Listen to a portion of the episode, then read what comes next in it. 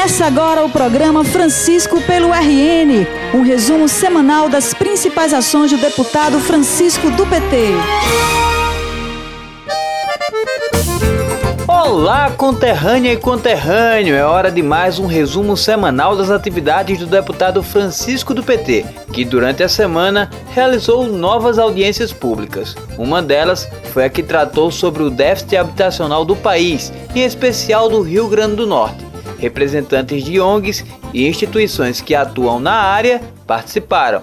O Brasil e o Rio Grande do Norte têm um déficit habitacional preocupante, apesar dos avanços com os programas que foram implantados no período de 2003 a 2015. Nos últimos anos, esse problema foi agravado com os cortes do programa Minha Casa Minha Vida, que em alguns estados levou praticamente à paralisação desse e outros programas habitacionais que vinham sendo executados pelo governo federal.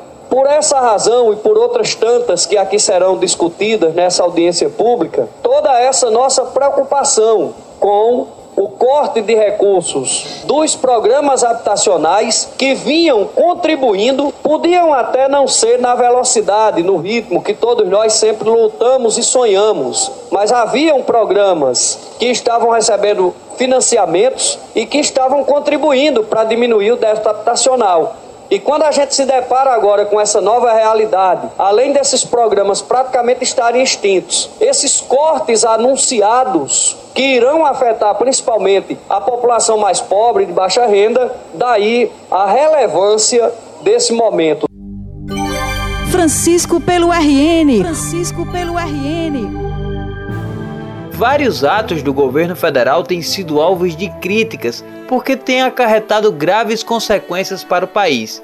Um desses atos, bastante criticados, foi a extinção do seguro DPVAT, o seguro de danos pessoais causados por veículos automotores de vias terrestres. O deputado Francisco também falou sobre o assunto. Aí eu pergunto: acabando o DPVAT, esses 2 bilhões repassados para a saúde deixam de existir. De onde o governo vai arranjar esses 2 bilhões que está tirando do DPVAT para a saúde para colocar no lugar?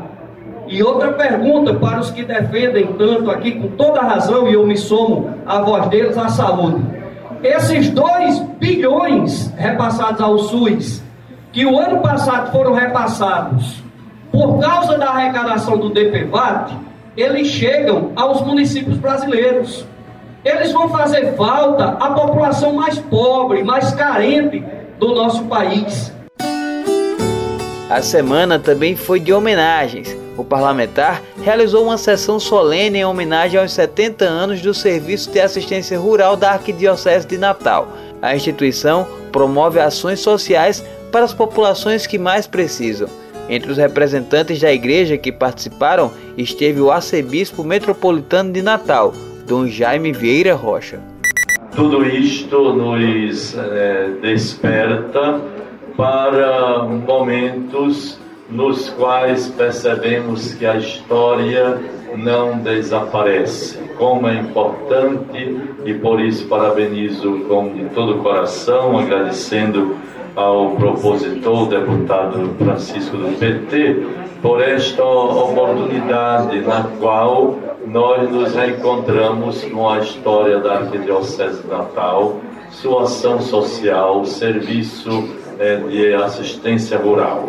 Eu vejo aqui na, nas galerias é, tanta gente daqueles tempos para cá, um dos motoristas tão conhecido Tarcísio, a sua esposa Marilene e tantos que já foram, foram homenageados aqui.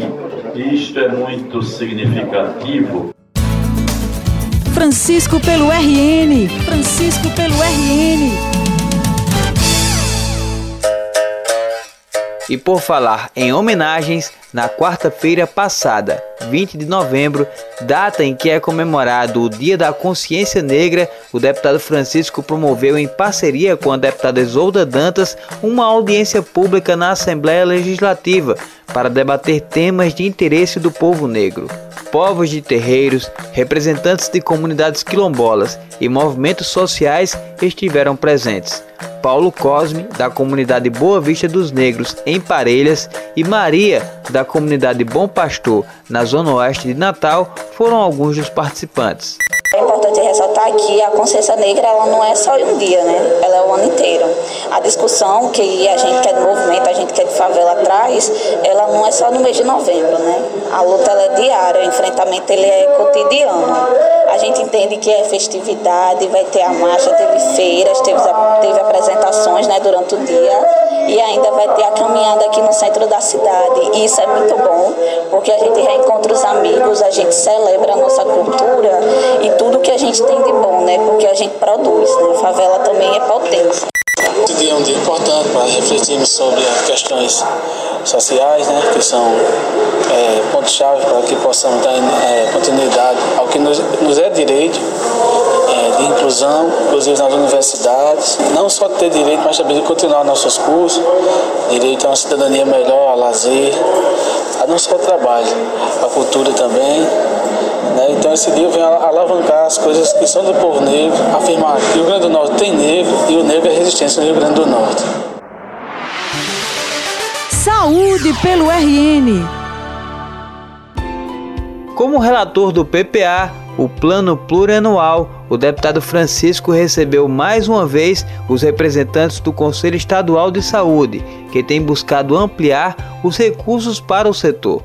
O Conselho Estadual de Saúde nos procurou, tanto ao deputado Getúlio Rego, que é o relator da LOA, como a mim, que sou o relator do PPA, para apresentar uma proposta de ampliar os limites que estão previstos com relação ao orçamento da saúde de 12% para 15%.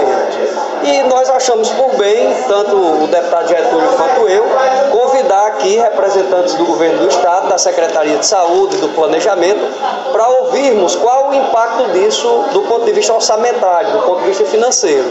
Nos foi repassado aqui pelo secretário Aldemir que essa mudança, que é de 3%, mas no orçamento, na lei orçamentária anual, representará um impacto de cerca de 300 milhões de reais, o que é muito justo, porque todos nós temos clareza da necessidade de aumentar os investimentos, os recursos para a área da saúde. O problema é que nós já temos um orçamento que já tem uma previsão de 400 milhões, mais de 400 milhões de déficit. Então, onde é que nós vamos arrumar mais 300 milhões para aportar ao orçamento da saúde? O que é justo, porém extremamente difícil. Então, o que nós estamos aqui construindo tanto do ponto de vista do PPA quanto da LOA, é uma perspectiva de podermos ampliar os investimentos na saúde sem, obviamente, comprometer as demais áreas que precisam também de recursos para poder funcionar a presidente do Conselho, Geolípia Jacinto, e o secretário de Planejamento do Estado, Aldemir Freire, participaram da reunião. O governo está sempre aberto ao diálogo. Acha importante a discussão sobre financiamento da saúde, um tema relevante caro à população. Nós reconhecemos o subfinanciamento da saúde em todos os níveis, mas a gente, a Secretaria de Planejamento diz que é, é, é impossível a gente sair de 12 para 15% da saúde em 2020, sem comprometer outras áreas que também são relevantes. A gente não tem como ampliar o orçamento da saúde em 300 milhões, porque nós já temos um orçamento deficitário e nós não podemos tirar 300 milhões das outras áreas. Nós nos comprometemos a, primeiro, fazer uma busca aonde é possível a gente possa tirar recursos e transferir para a saúde de modo a ampliar os investimentos na área no próximo ano. Uma outra coisa que a gente pode se comprometer é, havendo excesso de arrecadação no, próximo, no próximo ano em recursos da fonte 100, uma parte desse excesso de arrecadação a gente direcionar para a saúde. Então nós estamos caminhando nisso Vamos fazer um diálogo com, o Conselho de Saúde, com a Secretaria de Saúde, com a Assembleia Legislativa, no sentido de que provavelmente não vamos chegar a 15%, isso aí é praticamente impossível, mas procurar mecanismos de aumentar o recurso da saúde sem viabilizar as outras áreas. Infelizmente, a gente também tem que ter o olhar né, da, da situação econômica que o país vive, principalmente o estado do Rio Grande do Norte, mas ao mesmo tempo ainda a gente ainda tem uma alternativa de ter criado uma comissão né, para negociar, para discutir é, qual o valor ainda dentro do orçamento geral que a gente pode estar tá retirando para a saúde. A gente não sai daqui com a garantia dos 15%, como a gente queria, mas de qualquer forma a gente acha que houve um ganho de ter, ter trazido essa discussão para cá, do Conselho Social, do Conselho Estadual ter trazido para cá essa discussão, pelo menos para garantir, ampliar o mínimo que seja de valor para a saúde, mas já é um ganho para o Estado, para a saúde pública do Estado do Rio Grande do Norte. Francisco do PT é trabalho pelo RN. Estamos chegando ao fim do ano, período em que trabalhadoras e trabalhadores do país comemoram o recebimento do 13º salário, e o governo do Rio Grande do Norte já anunciou que irá pagar junto com o salário do mês de dezembro. O deputado Francisco falou da importância desse volume de recursos circulando na economia potiguar e comparou com o mesmo período do ano passado, quando o governo não pagou o décimo e nem os salários de novembro e dezembro. O ano passado, nessa época do ano, a imprensa noticiava que o servidor não tinha nenhuma perspectiva naquilo que diz respeito aos seus salários de dezembro e o décimo terceiro. Todos os servidores do Rio Grande do Norte, inclusive, passaram o Natal de 2018, o Réveillon, sem o seu salário do mês e sem o seu décimo terceiro. E essa dívida tanto a governadora Fátima reconhece que o Estado deve, como nós também que fazemos a bancada do governo. Em momento nenhum nem o governo do estado, nem nós aqui que fazemos parte da bancada do governo, deixamos de reconhecer que o estado do Rio Grande do Norte deve uma parcela dos salários de novembro a uma parte dos servidores, o salário de dezembro e o décimo terceiro. Esse ano de 2019, o governo já anunciou o calendário de pagamento referente aos meses de novembro de 2019 dezembro de 2019 e o 13 terceiro de 2019. O que é que isso significa?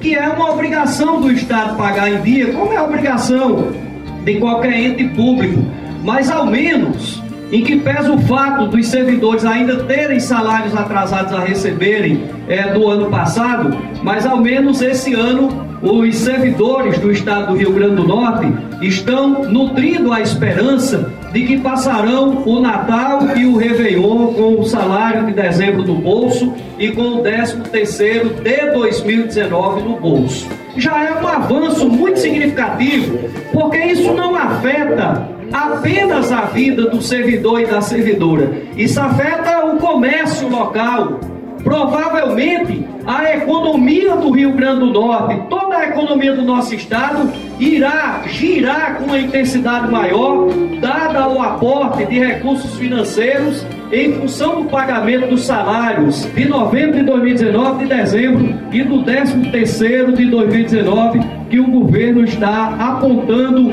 já inclusive o calendário para pagamento. Chegamos ao fim de mais um programa mas na próxima semana tem mais. Até lá! O programa de hoje chegou ao fim, mas você pode acompanhar diariamente o trabalho do deputado através do Facebook e Instagram em arroba Francisco do PT.